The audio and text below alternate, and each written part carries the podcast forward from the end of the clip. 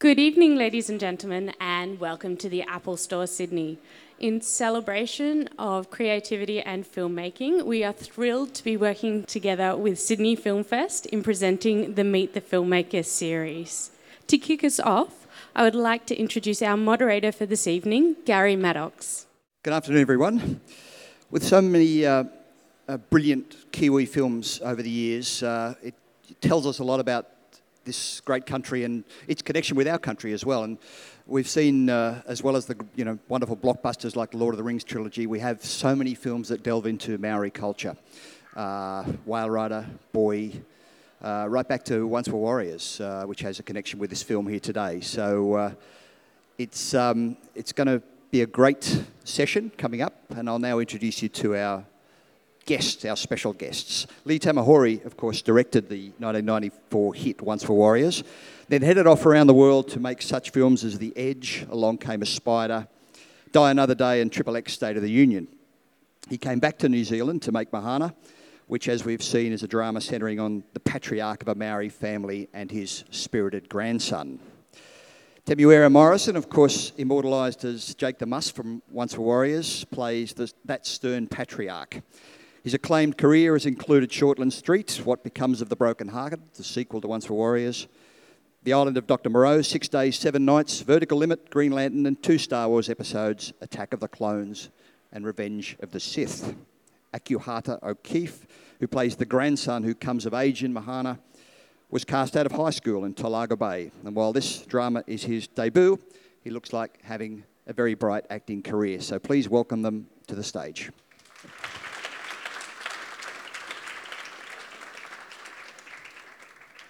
Yes. Tim, you would like to start with a greeting. Oh, I just wanted to say a few words in our native Māori tongue. We have a number of our whānau represented from the many wakas from Aotearoa. Nō rere tūana hau ki te mihi atu ki a tātou ngā whānau, ngā waka, ngā manara, ngā tira, huri noa e haere mai nei ki te tautoko tēnei kaupapa e kia nei mahana, ka nui te aroha, ka nui te mihi ki a koutou, tēnā koutou, tēnā koutou. Tēnā tātou katoa. Also like to acknowledge our producer, Robin Scholes, and our writer, Mr. John Colley, screenplay writer. And also, our Kath. Kath was our continuity lady. So again, tēnā koutou. Kia ora, everybody. Lee, maybe you can tell us about why you wanted to come back to New Zealand to make this film. Actually, I didn't come back to New Zealand to make the film. I was already in New Zealand, but nobody knew I was there because I was lying low. But I had wanted to make another film in New Zealand, but I hadn't found quite the right story yet. And Robin, who produced Once Were Warriors with me, she had, of course, bought the rights to this piece of work. It was called Bully Basher, which is a Turkish word, and we renamed it The Patriarch, and then it got renamed again, as films do. And it was such a great story, I had to do it, because in many ways it's a story of my life when I was growing up as a young man of his age. And it's the story of the writer, Witi Ihimaera's story as well. So the two of us have very fond and lasting memories of that period in that time as children. So it was great to find a story that wasn't too nostalgic and seen through rose-tinted glasses. Witty had written a very good story with a great sting in its tail, and that's what I really liked about it. So that was mine. Okay, it obviously has a personal connection in that case. It's a story set in a particular period, which is a significant period in terms of Maori culture. Yeah, as I said in the theatre, if anybody was listening, Maori were a very rural people, and after the Second World War, there was a rapid move to industrialise and move to the cities, and Maori were encouraged to become part of that movement. In fact, they had no choice. There was no work on the land, and they were landless farmers in many ways. Their cultural ties to the land are very deep and long and meaningful because that's where they come from. But there was not an income to be made off that land, so they became, migration to the cities. And this film is reflective of a period just as the Great Migration was beginning, and my father was part of that, and my grandfather, all my relatives were very much a part of it, and I was a part of it in the growing up of it as well, and it changed the nature of the culture, not too subtly, because when you lose your connection, as a culture, Māori culture is extremely anchored to the land, the sea, the mountain, the sky. It's not anchored to the tall building, the moving sidewalk, and the airplane. And I had to grow up and come to terms with all that. Māori culture has assimilated extremely well now into the modern world and into the 21st century, but it comes with it all the problems, of course, that come with a film like Once Were Warriors.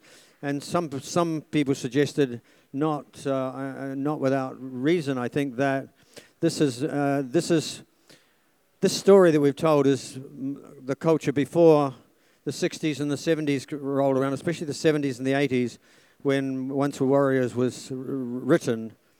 So then it's quite possible to believe that this generation in this film could become the dispossessed generation of Once Were Warriors, if you will. We have many films in Australia about the clash between Indigenous culture and the white settling culture. This film has got three levels of conflict, really. There is that element of Maori versus white culture, but there's also a clash between two different Maori cultures or tribes or communities, and also within the one family as well. Yeah, well, it's very much a part of Witi's upbringing. The story, it's very similar to, no culture is immune from this. The family secrets and the skeletons in the closet of everybody lie within every culture, not just the Māori culture or anything. But Witi is very skillful at unlocking this, using himself as a muse to then go through a young man, create a young man to actually unravel the story. The truth of the story really is that Witi unraveled the story of his own family in a not too dissimilar fashion and that's told in this film about a family secret long held and long kept. But one of the identifying characteristics of a story like this is that the period from which this comes from, and I know this from my father and my grandfather, all these things were very much swept under the rug, kept in the closet. No one was supposed to talk about them, and you were supposed to shut up about them and not embarrass your family and bring these things up. Someone got raped, it's too bad, it was their fault. You know, somebody got arrested and went to jail, you just don't talk about it. So those were very much a part of the culture, and one would like to believe that that's changed and is changing, but I'm not really sure, I just don't know. I know that the very taciturn type of character that Temuera represents, very strong, a man of very few words, very tough, a man of action, a man becomes known by his actions rather than by his words. Those men are still very much, very prevalent in the part of the world that Augs and I still come from, and in many places in New Zealand, as I'm sure there are here as well. It's the most beautiful looking of films. It just looks stunning. Tell us what sort of look you are going for and how you managed to achieve that. Well, it's a very thinly disguised Western, as you all can see. It's I love the American Western, and I always have. And I was very aware that this period in New Zealand was in the late 50s and early 1960s when this story is set. That was the film of choice for Māori. They loved the Western because a lot of them rode horses, and they all saw themselves as these characters. They could wear hats, they could ride horses, they could pretend to be these guys. They just didn't have firearms and guns, and it was all a myth anyway. But I thought about that when I was putting the film together. The book, Bully Basher, does not necessarily delve into that. It was something I imposed on the film because the kids were going to see Westerns. And we framed what 3:10 to Yuma in the movie. It was just my personal love of Westerns that I decided to put into it. But I was very aware that the story lends itself to a large-scale, widescreen Western format, which I love very much. And the landscape in Westerns are very much a pivotal part of any Western film. So that's why it looks the way it does. Where'd you shoot it? Well, we wanted to shoot it where Witi was born and grew up, and where I have a place and where Olga's from. It's a part of New Zealand, it's a very remote part of New Zealand, but we couldn't afford to do it because the costs were too high to transport a crew there. So we shot it all in north of Auckland, and we sort of faked the east coast of the North Island. I think somewhat successfully. Some people in the audience who know it very well will know that it's not the east coast. But well, I had no choice, and that's the nature of it. Okay. Was Tem the obvious casting for the Patriarch? No, Tim was not the obvious casting for the Patriarch, and I'll tell you why, and I've said this before. I actually offered the role to another actor to begin with, and no, and there's a reason for that. Tim and I have a long history of going back to Once Were Warriors, and he looms so large over that film as Jake Hickey that I was a bit troubled about putting him in the lead role again. Oh, they're doing it again. I didn't want people to feel that we were reviving the same character and just putting him in a different format. And mercifully, and quite thankfully actually, the other actor, who was a very, very accomplished actor, pulled out of it. And then I went back and I said, well, there really is only one choice, and I have to slay my own dragons with this one. And I went to Tim and I said, look, we've got to do this. You're the guy for it because you are perfect for it. But now we've got to make sure we make this film and don't have people think that you are Jake Hickey in a different suit wearing a hat. And I think Tim did a fabulous job on this in laying that ghost to rest and putting the lid on that coffin once and for all. So tell us about your experience, Tim. What was it like when Lee came to you, and how did you approach the role? Again, thank you all for coming. Again, as an actor, I'm very blessed that I got the phone call to go meet Robin and Lee out in the middle of the King Country, where they were auditioning extras and shearers and sheep and dogs. And I got there and Lee was playing the guitar, singing a Tui Teka song, one of our famous singers, songwriters from way back. So I immediately grabbed the guitar and started singing the song he was singing. So we hit it right off. You took the guitar off me. I took the guitar off him. I said, here, this is how you play it. How can there be a song? Which we actually played as the credits were rolling in the film. But again, it was a wonderful opportunity to really relish, and I knew Lee was coming. You know, to work with Lee again was very much a privilege, and I was blessed that he did turn the canoe to my way. And I was fortunate also that my mum's from a place in New Zealand called the King Country, a place called the Waitomo, and my grandfather was a dairy milk farmer, but he was a horseman as well, so I relish every opportunity to ride the horse, and again, I really wanted to do a good job. I knew Lee was going to be fantastic to work with and craft a beautiful story. Again, I was blessed to have Witi very close to the production. Witi Ihimaera, for everybody, the writer of the book, famous for the Whale Rider as well. So he was very close to the production to draw on. And again, I just relished the opportunity. I wanted to be good. So I said, Lee, how can I be good for this film? He said, go watch The Magnificent Seven. You'll see Charles Bronson chopping wood. I want you chopping wood like Charles Bronson. There was some excellent wood chopping, so well done. That was good. The grandson role must have been a difficult one to cast because he's on screen so much, and you need him to transform from a boy into, you know, we're seeing him enter manhood. So tell us about the process of casting Org.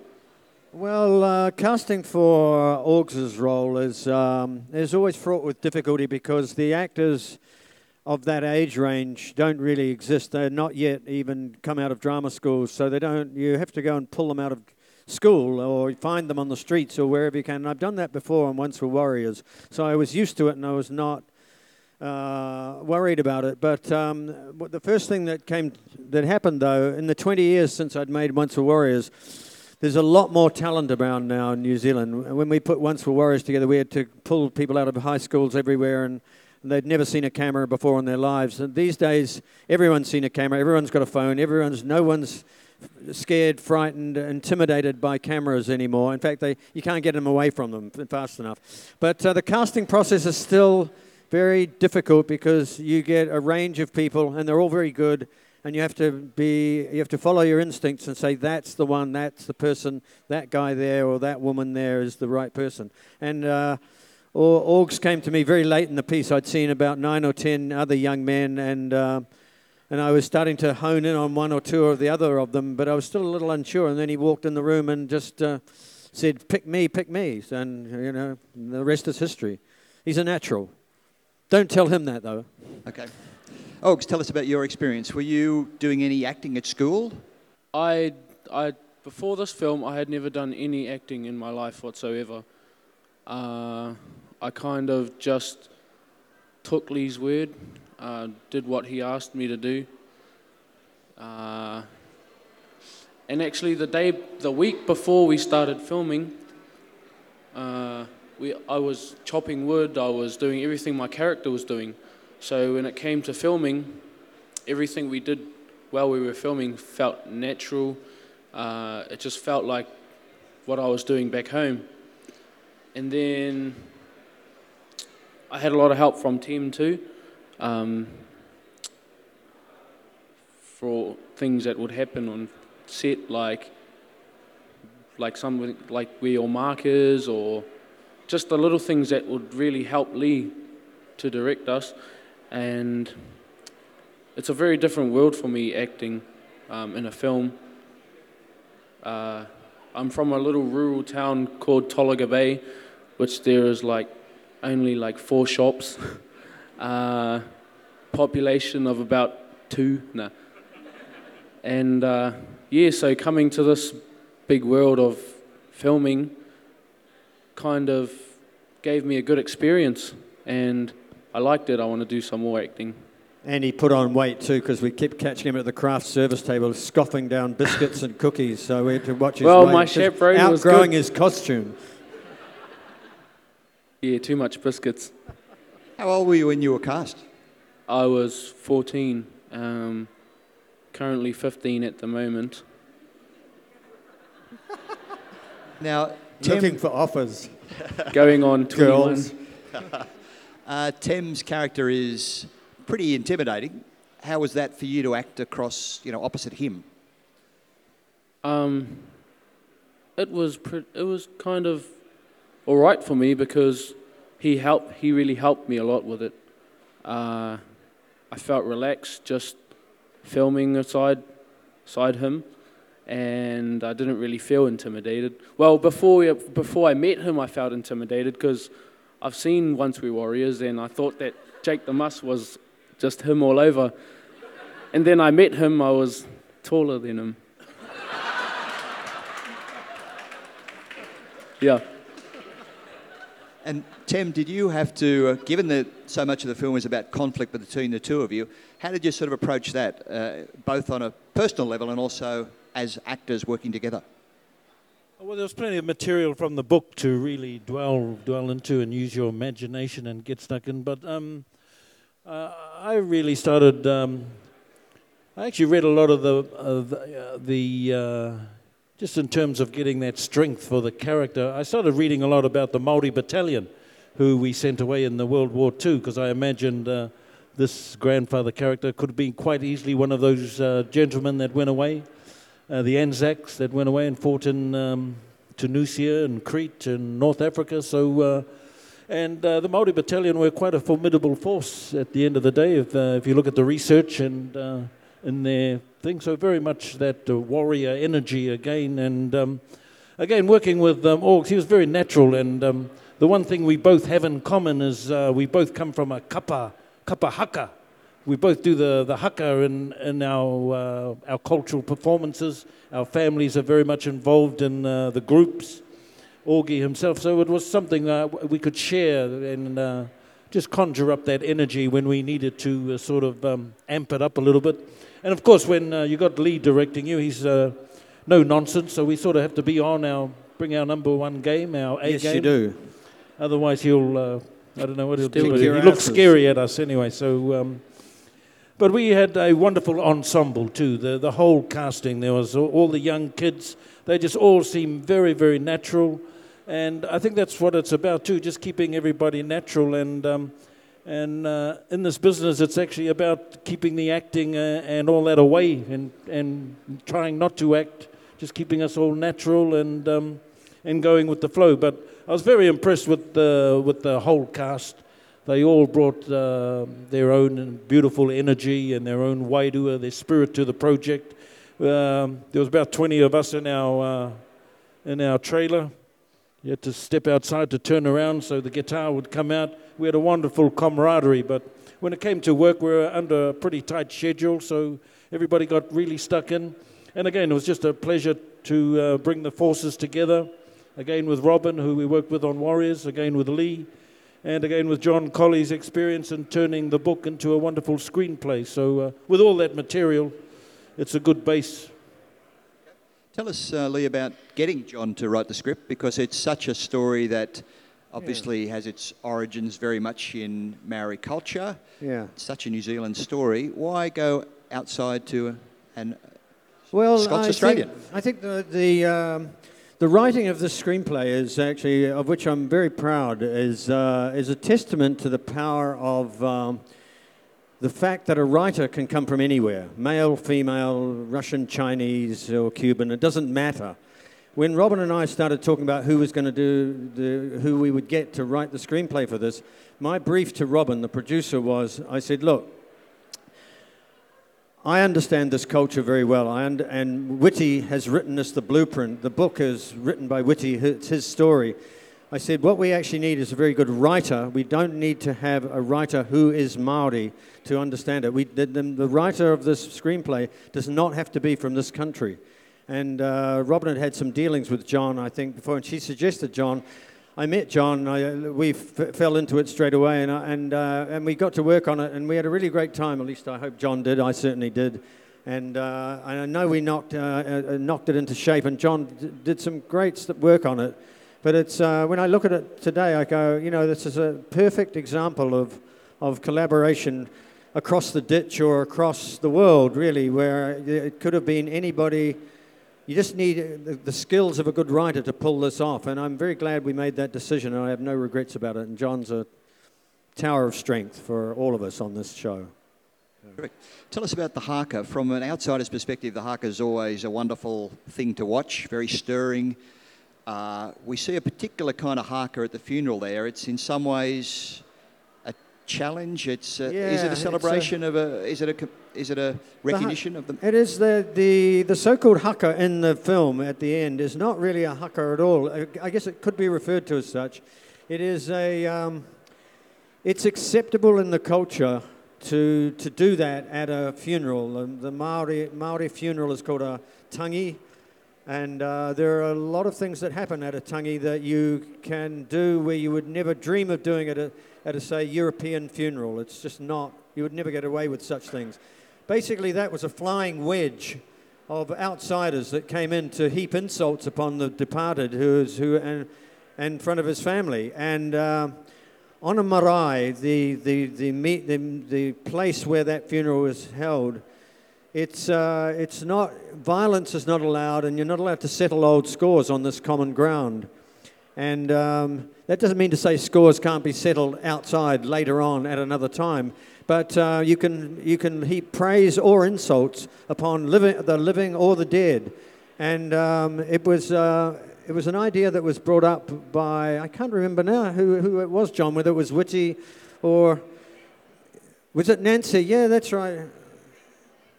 Yeah, we had some problems at the end of the script, and it was, I won't go into the complications of them, but Nancy, who was playing the grandmother, had very, very strong feelings about what her place was to be in that part and to do everything's by the right kawa and the right protocols of that funeral.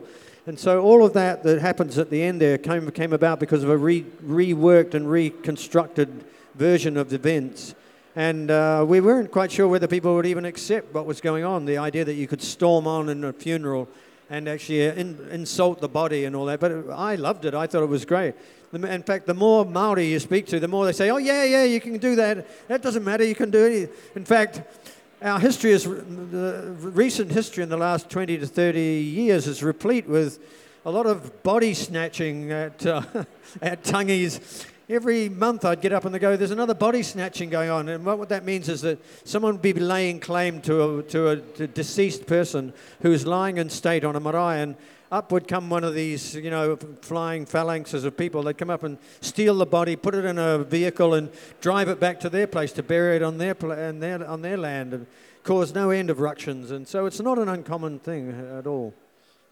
You mentioned that the film was called The Patriarch at one stage. Yeah. It is. There are a lot of strong women in this family, in this clan. Yeah. How patriarchal is the sort of Maori culture? And I noticed that Witi has also got a story called The Matriarch. Well, in many ways, I renamed it The Patriarch. First of all, the book was called Bully Basher. It's a Turkish word. And I couldn't call it that because if you say it in English, it sounds like the word bully, and it sounds like the word basher, meaning violent. And I didn't want to have any connotations of violence in the title. So we renamed it The Patriarch because that's what he is. And then I'm not sure who to blame for all this. I blame myself, but I'm not sure I should have retitled the film Mahana, but it is what it is. But I was asked to reconsider whether it should be called The Patriarch because I was told that maybe that we might be alienating a large section of the audience, namely female, by calling a film with such a biblical, old-fashioned, and certainly heavily freighted word as the patriarchal or patriarchy. I didn't really care about it. A film is a film and a book is a book, and it could be called whatever it is, but I was well aware that a large percentage of this audience was going to be women, and I couldn't say for certain that people were going to be turned off by saying, I'm not going to go and see a film called The Patriarch, or I would go and see it. So we retitled it. But getting back to your other part, the part of the question, yeah, there's a very, very strong patriarchy in Māori culture. Has been there for a long time. Women have a very, very, very strong voice in the culture, but in many ways they have to fight for their position in the public sphere. I can't get into the protocols and the cultural aspects of it too deeply, but in some iwi or some tribes, women have a much stronger presence than in others, where men dominate still to this day very, very strong.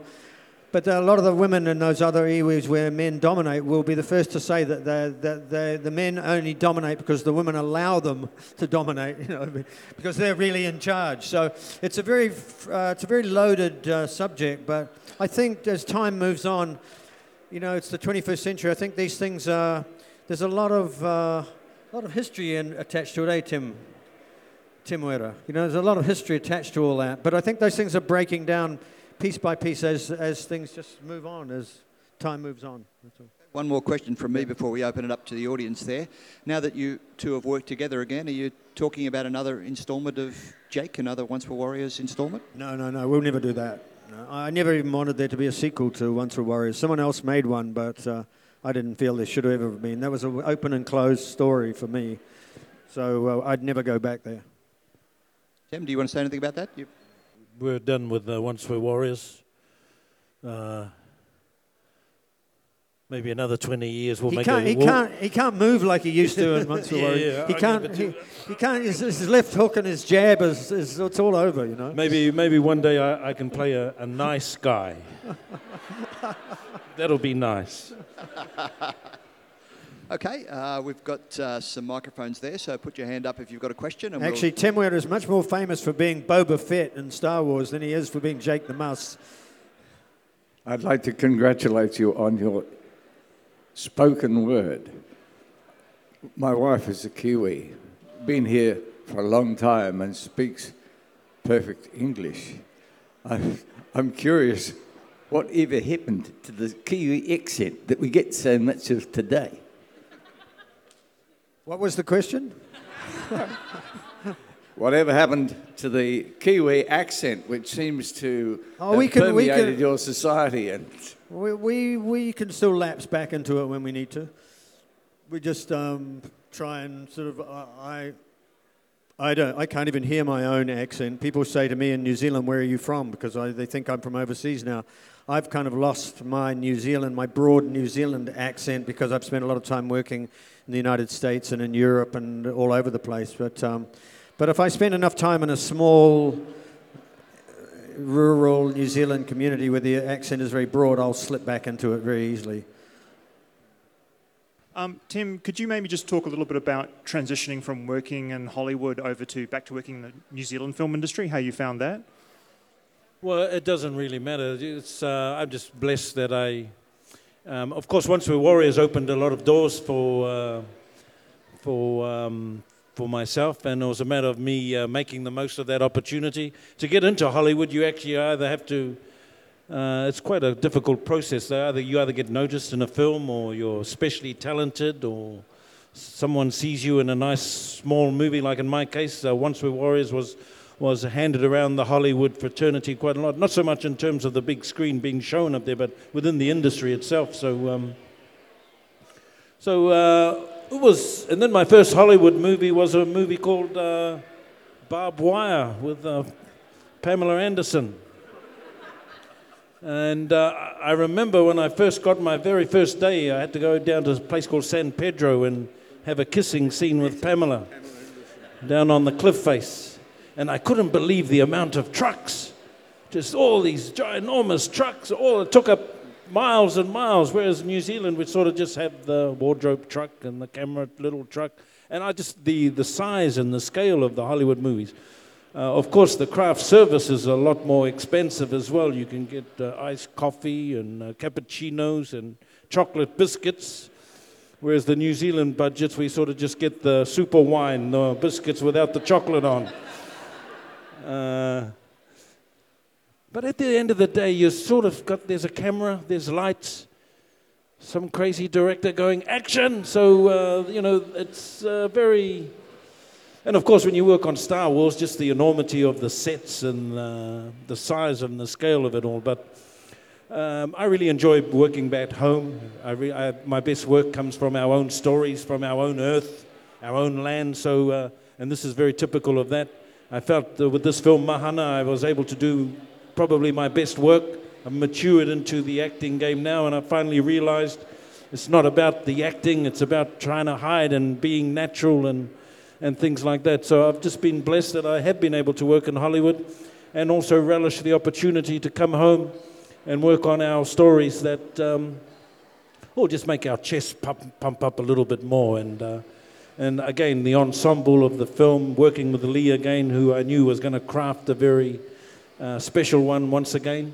And since it was 20 years since Once Were Warriors, so I just made the most of the opportunity. But Hollywood's not ringing me anymore. There's some other guy in my costume in Star Wars. I don't know what's going on there. You've worked with so many great actors and actresses, the legends of our time. So what was it like working with Pamela Anderson? Actually, just after Pamela Anderson, I got to work in Australia with Marlon Brando on The Island of Dr Moreau. So that was fun. But yes, it was very difficult looking at her eyes.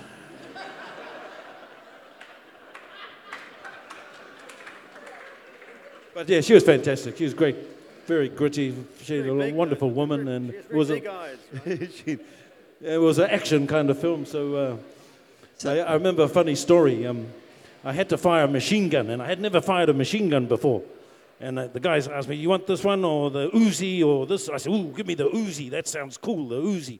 And then I had to hide behind one of the trucks and on action come around and spray the bad guys with this Uzi machine gun. So action! I'm coming around. The machine gun's going all over the place. And then I hear, cut. Tim, we need you to come and have a look at the monitor. You're doing something funny with your lips. So he rewind it for Tim. Give him a look at himself. So I realized I'm going like this. I realized I was making the sound effects. And I said, oh, sorry, director. Look, I was getting a bit carried away. I was going making the sound effects. He said, okay, let's do it again. Don't worry about the sound effects. We'll put them in later. Well, you better tell us about Marlon Brando. What was it like working with him? Well, besides Brando, we had a wonderful time. We were up with the Australian crew up in Queensland, the Cairns, the Daintree area.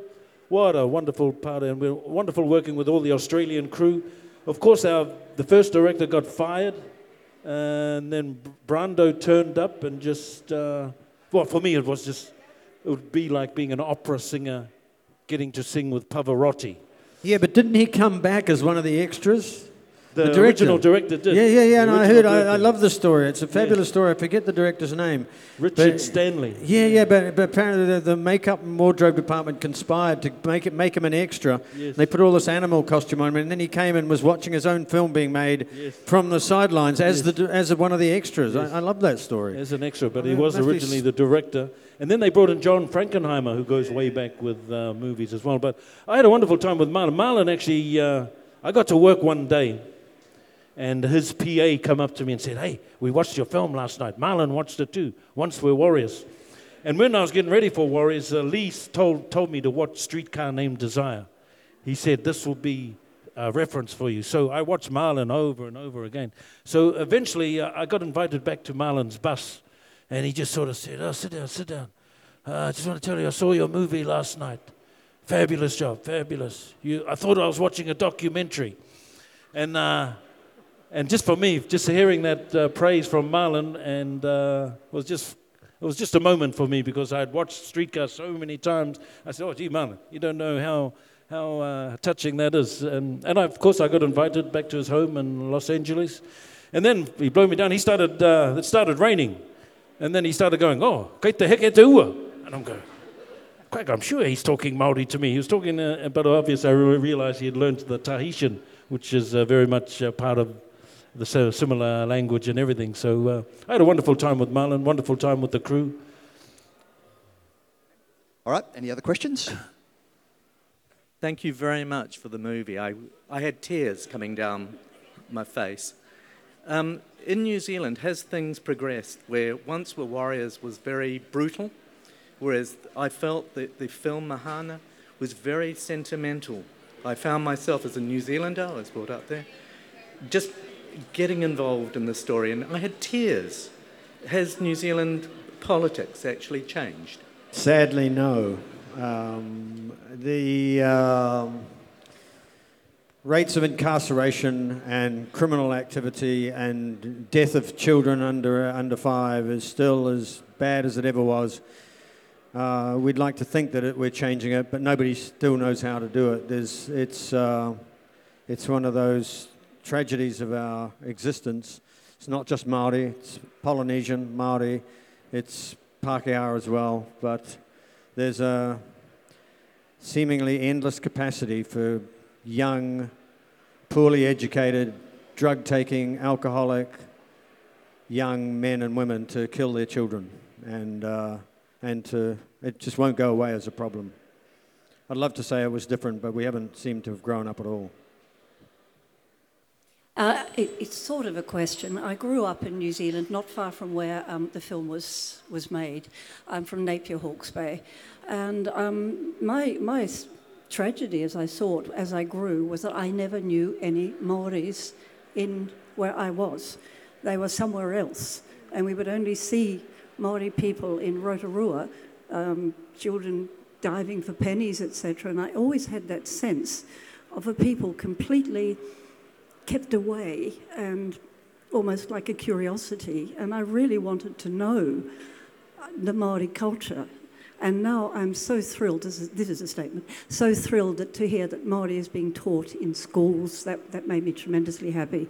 But the question I wanted to ask was, can anyone pinpoint the moment when the Māori became separated from their rural life and were literally forced into the cities, where I saw people coming out early in the morning from the night shift at the hospitals, and I felt so ashamed. And I thought, was there a moment there when the pride came back? Was it with the ratification of the Treaty of Waitangi? Because that was shameful, that it was not ratified until Langi. In truth, what happened was there was no future but to move forward into what New Zealand was becoming, and to stop being a sort of small rural, it's still a small rural agrarian country, but Māori's part in it was to be those in, especially in the 1960s, 1950s, but all through the 1960s and the 1970s, into the very hard, physical, laboured part of the industrialisation of New Zealand. Freezing works, places like that, manual labour, building roads, doing a lot of heavy physical stuff. But they were not penetrating in any decent numbers into the academic spheres, and that didn't come around until the late 1960s and early 70s. The biggest change, and this is anecdotal on my part, but I was there to observe it really, the biggest change that happened, certainly in my observation, is that the black consciousness movement that came out of America in the 1960s after the civil rights movement had a profound effect on Māori, a massive effect, and once the black consciousness took over in the late 1960s, along with emerging feminism and other great movements that came out of the United States, Māori took it up, and especially young Māori at university took it up. There were lots and lots of them around my age at that time, and they became very vocal, very active, and many of them realized at the time that the only way to protect the culture was to protect the language.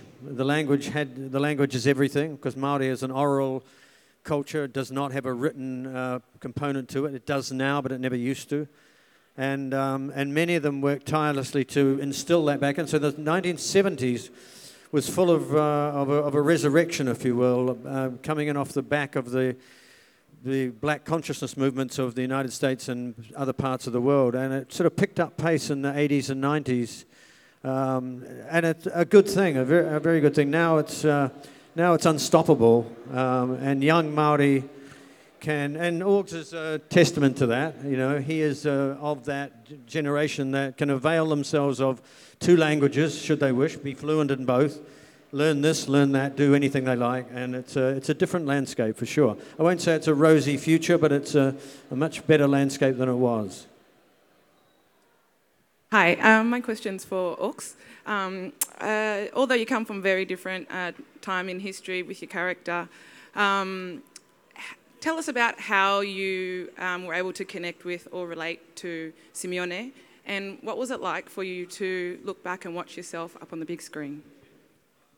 Before we started filming, I went up to my grandfather, and because he would have been Simeon's age at that time, and so at our farmhouse, we were talking about what you would do back then, the things that he did. And now that I think of it, the things that they did then are very different to the things that we do now. If I was brought up in those days, right now I would have been chopping wood for the family, going hunting to provide food for the family. But what I do at home now, I just sit on my phone and do nothing. Just go to school, come home and eat. But after watching the film when I first watched the film, that was when I started to understand what he was trying to say. Because at the time when we were talking, things were getting to me and I didn't know what he was meaning. And then I watched the film, and then I was starting to notice things that he was saying to me. But yeah, I'm glad I went up to him for his advice, and yeah, he kind of reminds me of Simeon too, as well as myself. You've had this masterclass of wood chopping from Tem there, but you haven't continued on? Oh, well... I knew how to chop wood already, but Lee said, Orgs, you have to grab a knotted wood. And I was questioning that, because I knew that the axe wouldn't cut through, but they had to make my character look like he didn't know what he was doing.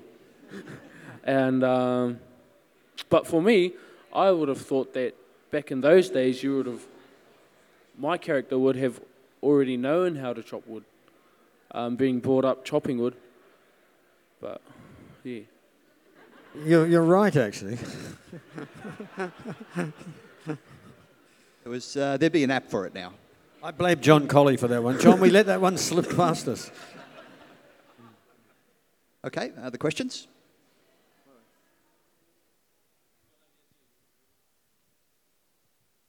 Thank you. And I really enjoyed the mixture of English and Maori. I thought it was a lovely balance. I could have had a little bit more. I'm wondering whether you think you're going to get your money back on the movie.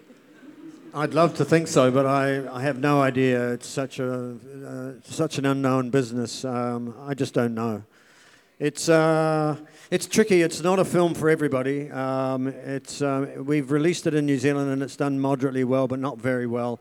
I think I knew even when we were making it, it's going to only appeal to a certain demographic, probably an older audience rather than a younger audience, because it's a bit nostalgic. It's from a different period in time. The story doesn't seem to have on the surface any dynamics for younger people or anyone under 25. It tends to lend itself to an older age group, and I'm not sure how that's going to, maybe it'll appeal to, I just don't know. As it travels the world, it'll probably do well at film festivals, but maybe that's it. I'd hope so. I'm invested in it. I want to get some money back. Such is life, though, with film. Who cares? Just, you've got to get them made. Is it getting a cinema release in Australia, do you know? It's getting released in Australia next week. Who knows? Very soon. This is its premiere, and then it gets released sometime soon, I guess. I just want to say I love the strength of the women in it, but it was the relationship of the grandson with his grandmother that I think was brought a strength and a gentleness and perhaps a healing to the film. So I just want to say thank you to you for that.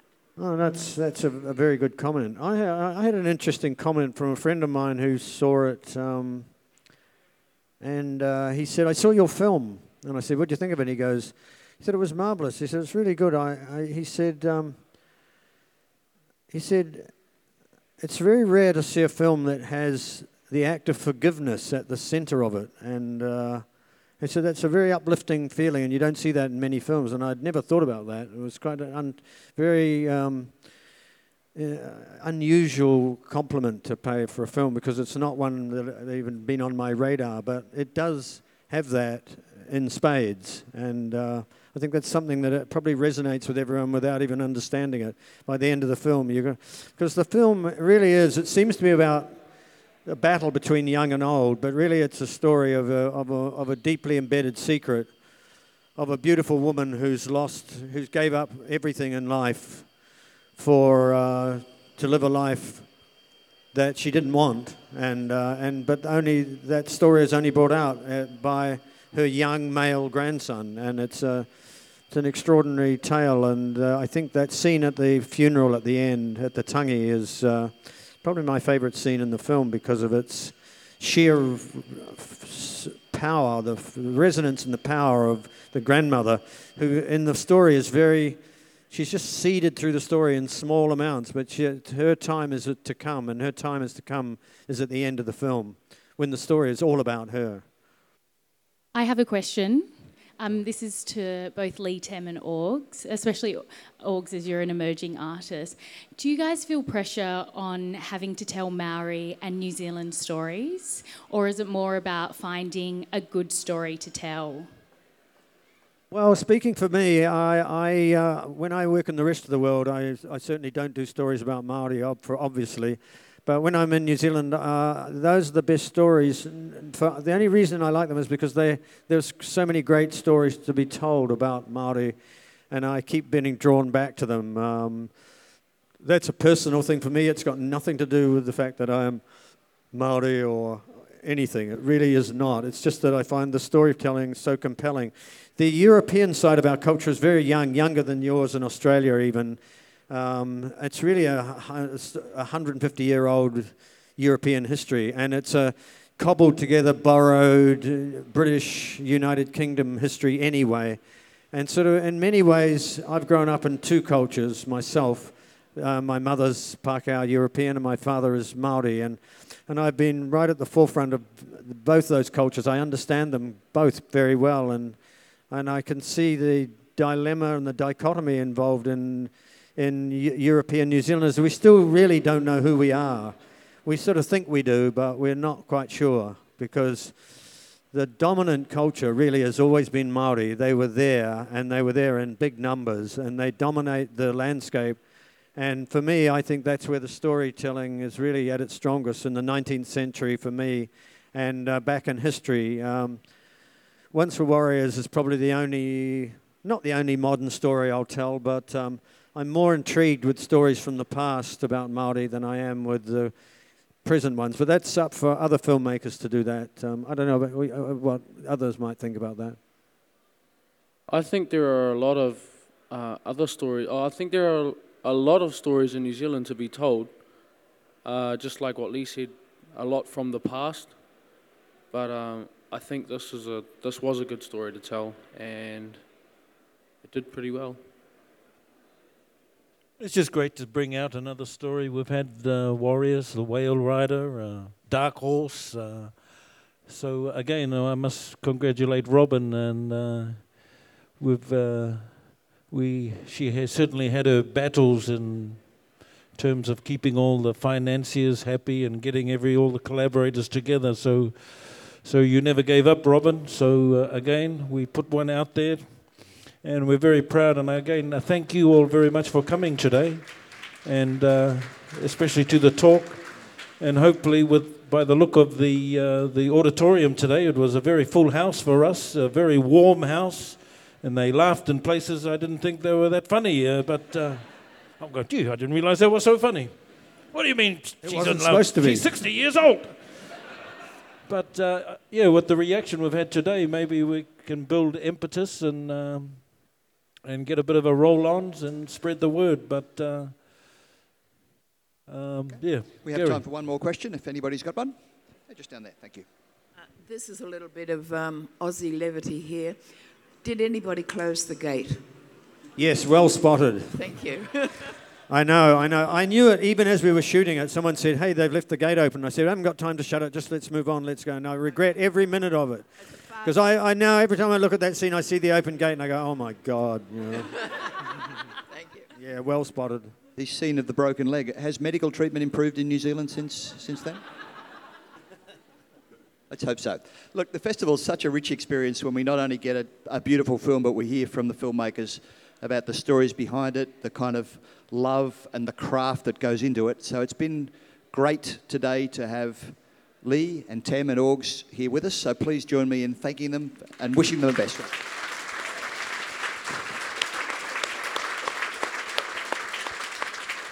We should get Augs to play his Māori flute here, just to finish off. Would you like to play something, Augs? He's got a Māori flute here. This will be like we normally sing a song after a speech, so here's our song here.